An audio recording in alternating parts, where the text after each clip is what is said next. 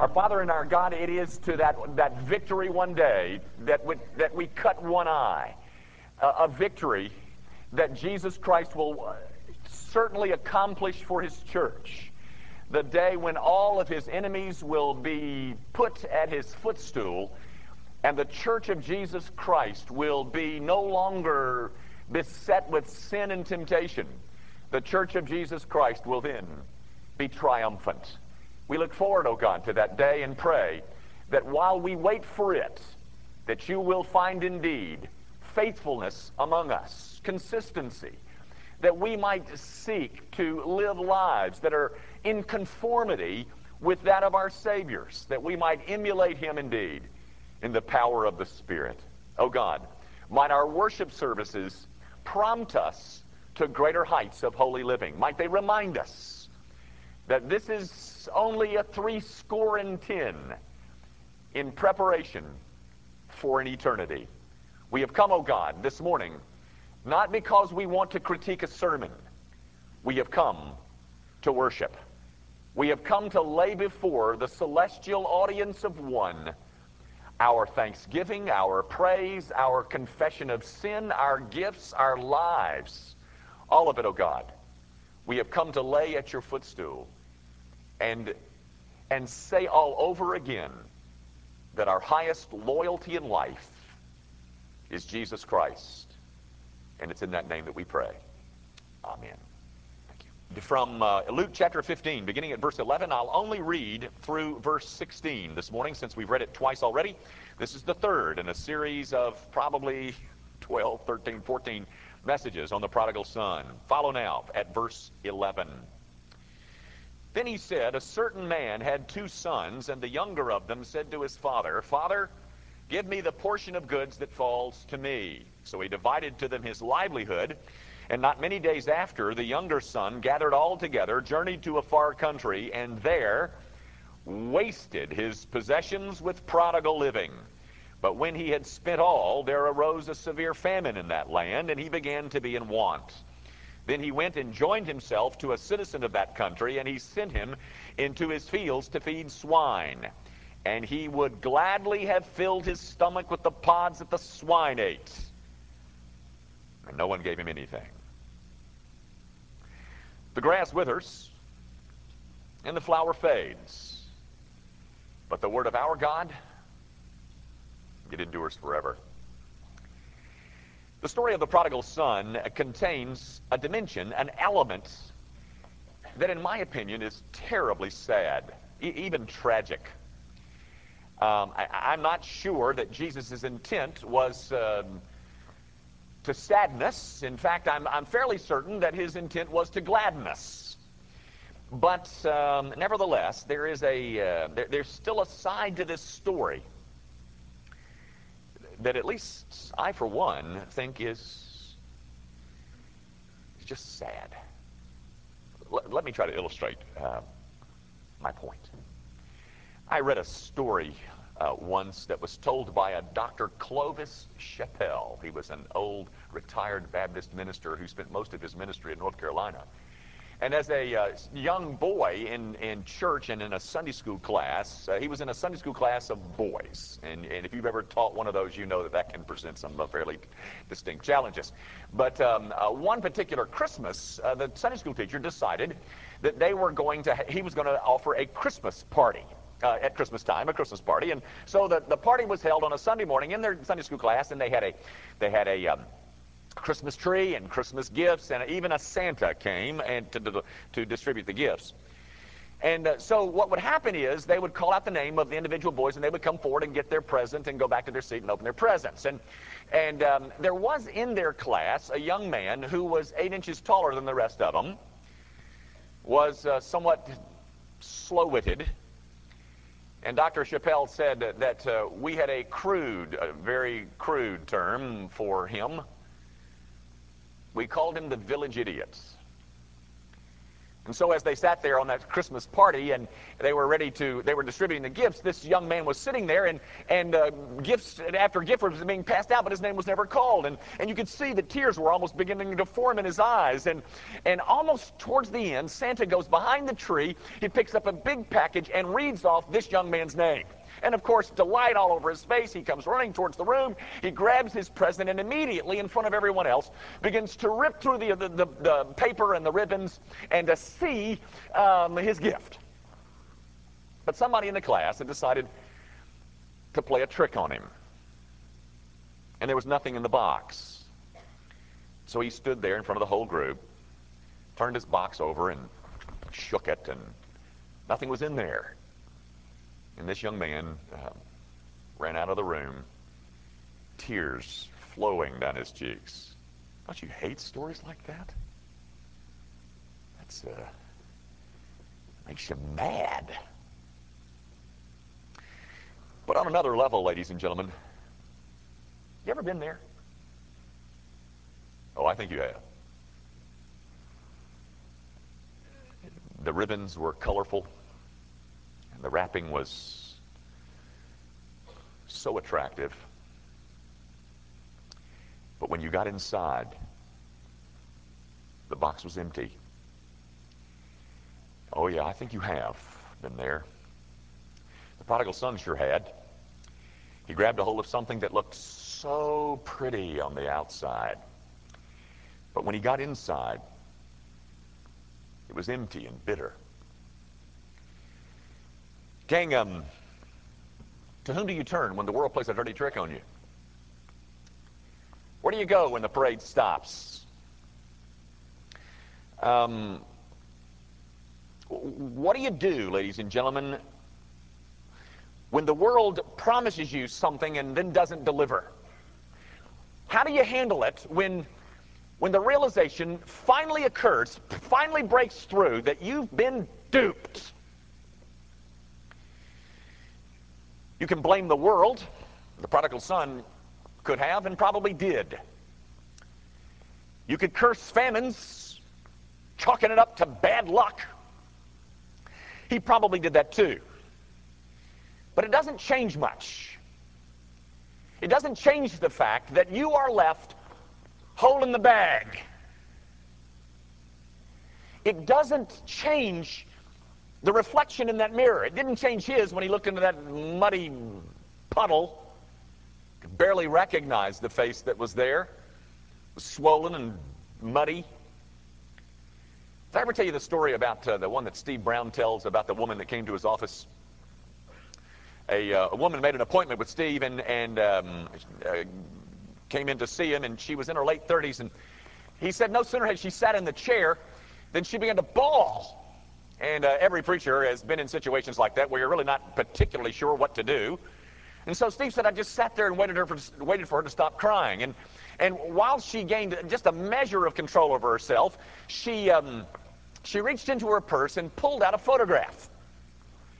And she put the photograph in front of Steve, and, and it was, Steve didn't know exactly what was going on. He said it was a picture of a, of a cute little three or four year old with pigtails and this captivating smile. And and after he had studied it for a minute, he looked up to the woman and, and she looked back at him and she said,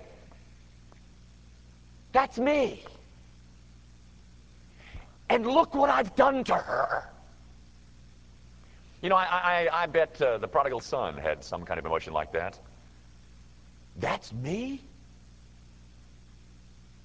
That's what I've done? He tumbled headlong and landed face first. Reminds me of uh, a boyhood memory. When I was about five or six, I'm not sure, but I, I went to visit my cousin Don. We were close, and my cousin Don had just uh, acquired a brand new set of stilts.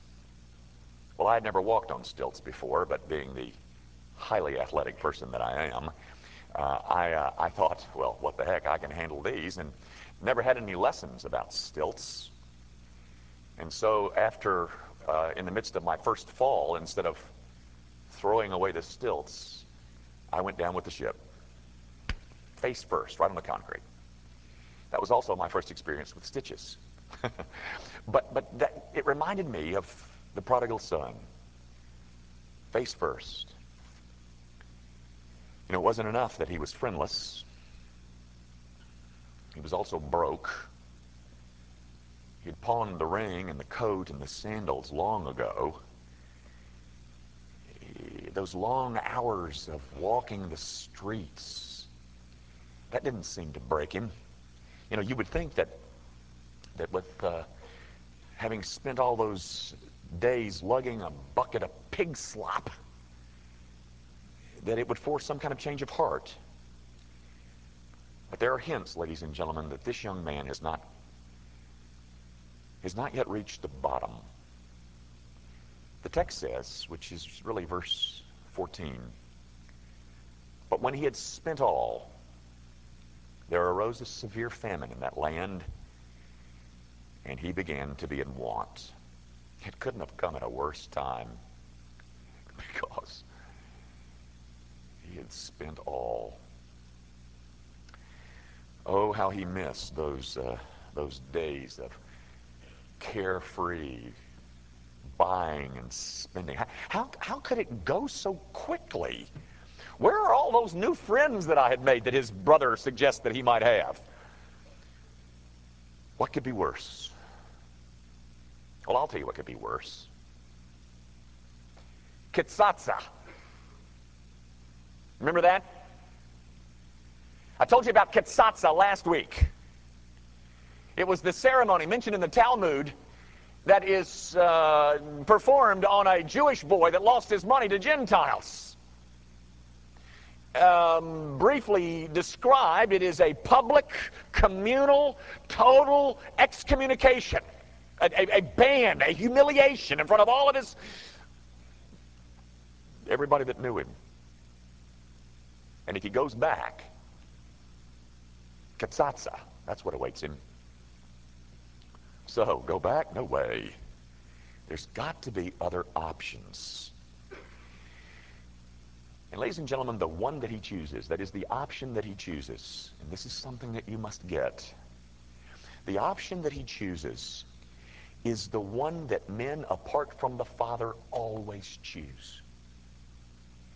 He chooses self-help, moral reform, um, pull myself up by the bootstraps, get myself a do-it-yourself kit.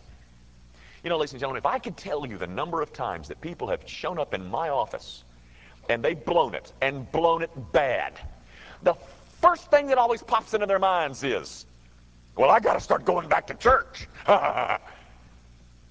well, you know, ladies and gentlemen, I don't particularly rejoice in that. Can you imagine a preacher not rejoicing that somebody goes back to church? No, ladies and gentlemen, because for more times than not, it is nothing more than what the prodigal son is doing. Okay, my situation is dire. I'm gonna have to, you know, shape myself up some. You know, gang, a, a pigsty is no place for self-confidence. But this boy sure hasn't learned that. So to get myself cleaned up, I'm going to have to get myself a job, a paying job, a high paying job. And he tried to obtain one. you know what the job he got? It was a job where he didn't get paid, but he did get fed. He was feeding pigs. a Jewish boy ends up feeding pigs. Is that not sad to you? And then finally we'll see in a couple of weeks that that failed and he plans one last roll of the dice. He's going to go home. He's going to get a little job training, you know, work himself up, his way up the corporate ladder, and earn his way because if he's ever going to, to avoid kitsatsa, he'll have to earn back that money that he wasted so that he can give it to his father.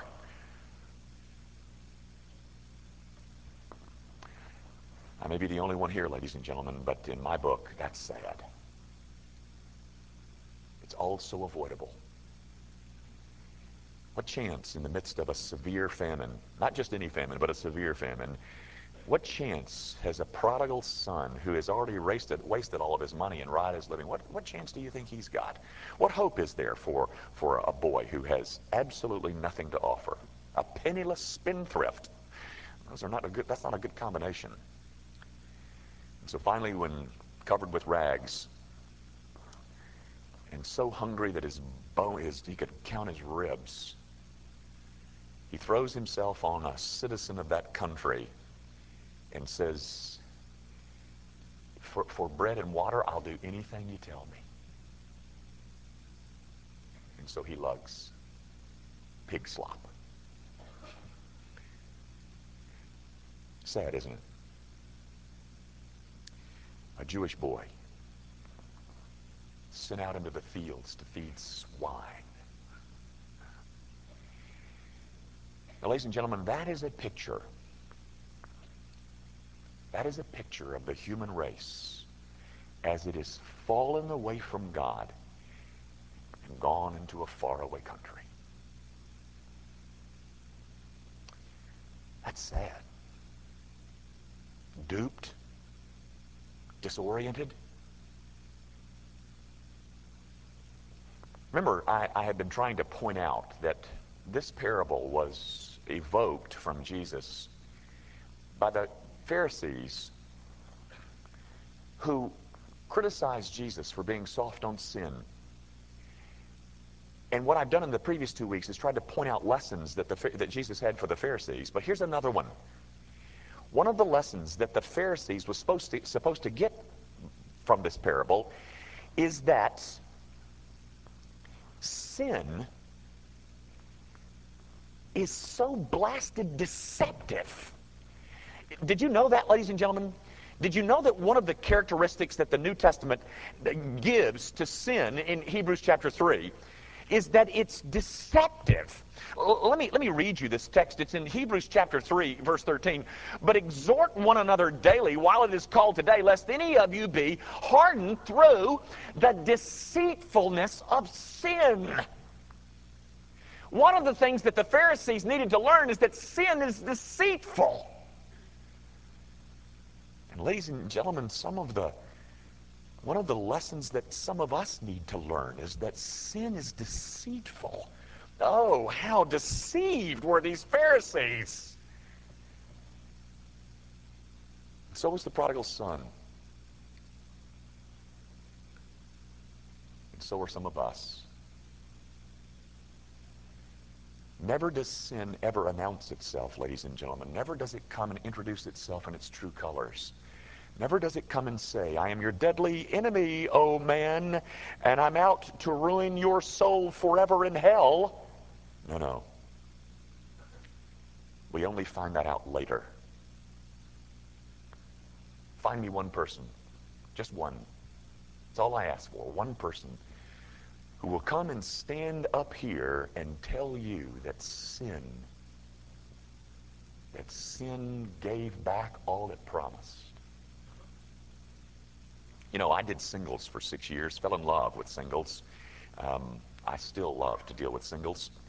But I did a retreat one time, and um, the retreat, I didn't know it was going to be as popular as it was, but um, the retreat was on relationships. And believe me, ladies and gentlemen, I didn't say much that was all that profound. But I did address the subject of relationships because I, I began to understand what it was that they wanted. What they were really looking for is some kind of intimate, long-lasting, matrimonial, long-term relationship. And so I was trying to give them advice as to how that might uh, take place. And boy, they couldn't print enough of the tapes. But one of the things that I, I said, and if you were in that room, you'll remember this, but I, I was talking about sexual sin. And what I was saying is this my, my basic premise was this. Now, guys, listen to me. You know, I'm not here to denounce sexual sin because it's so wicked. Oh, it is. oh, boy. I'm not saying it's not wicked, but that's not my major offense. I'm not here to tell you that sexual sin is so wicked. I'm here to tell you that sexual sin is so stupid. Because what you want, you'll never get that way. But it sure is wrapped up in a very beautiful package. Homosexuality. Ladies and gentlemen, I don't know if I'm the only one in this room, but I'm not particularly horrified by homosexual sin. You may be, but I'm not. Homosexual sin is sexual sin, just like adultery is sexual sin. And I think what the homosexual is looking for is the exact same thing that the fornicating heterosexual is looking for. They're looking for a meaningful relationship. But what has homosexuality produced? Disease, serial partners, rampant infidelity. Is that not sad to you? Folks, there are all kinds of empty packages out there besides sexual ones. There's a package that's labeled career. And people give themselves to it thinking, well, that'll do it. And they end up at the front of the room with a box in their hands that is empty. And they keep shaking it and wonder, where, where is what it promised? There's, there's other packages that are labeled stuff. Maybe if I just get a pool in the backyard, maybe that'll that'll give me what I'm looking for. Or a boat. Or jet skis and on and on and on it goes. Pretty empty, isn't it? Or maybe there's the package that's labeled control or independence or pleasure or fun. They're all empty. You know, there's some other empty packages out there, ladies and gentlemen. There's one entitled Jehovah's Witnesses. That's an empty box. There's one that's labeled Mormonism. That's an empty box. But there are lots of people who believe those lies. Ladies and gentlemen, whatever box you took, with all of its beautiful wrapping, only to find out that it was empty. It is to you I say, come home. The joy. The joy is back at the Father's house. And he eagerly your return.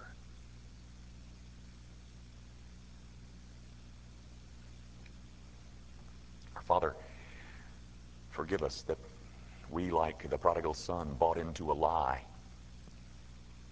some of us took a hold of a box and thinking that every delight that we longed for was bound up in there, only to discover that the box was empty. And we, like the prodigal son, had been duped. We had been deceived once again by sin sin that promised one thing, and not only it didn't deliver, but it couldn't deliver. And the sadness is, we believed it. Oh, Father, for providing a means by which sinners such as myself could come home. Oh, how grateful we are we come to a, a sacrament that, that, res, that symbolizes all over again that historic event that allows sinners such as myself to come back to the Father's house and be received with joy. Oh God, might your people's hearts swell as we consider the provisions made for us in Christ, symbolized by this sacrament. We pray, of course, in Jesus' name.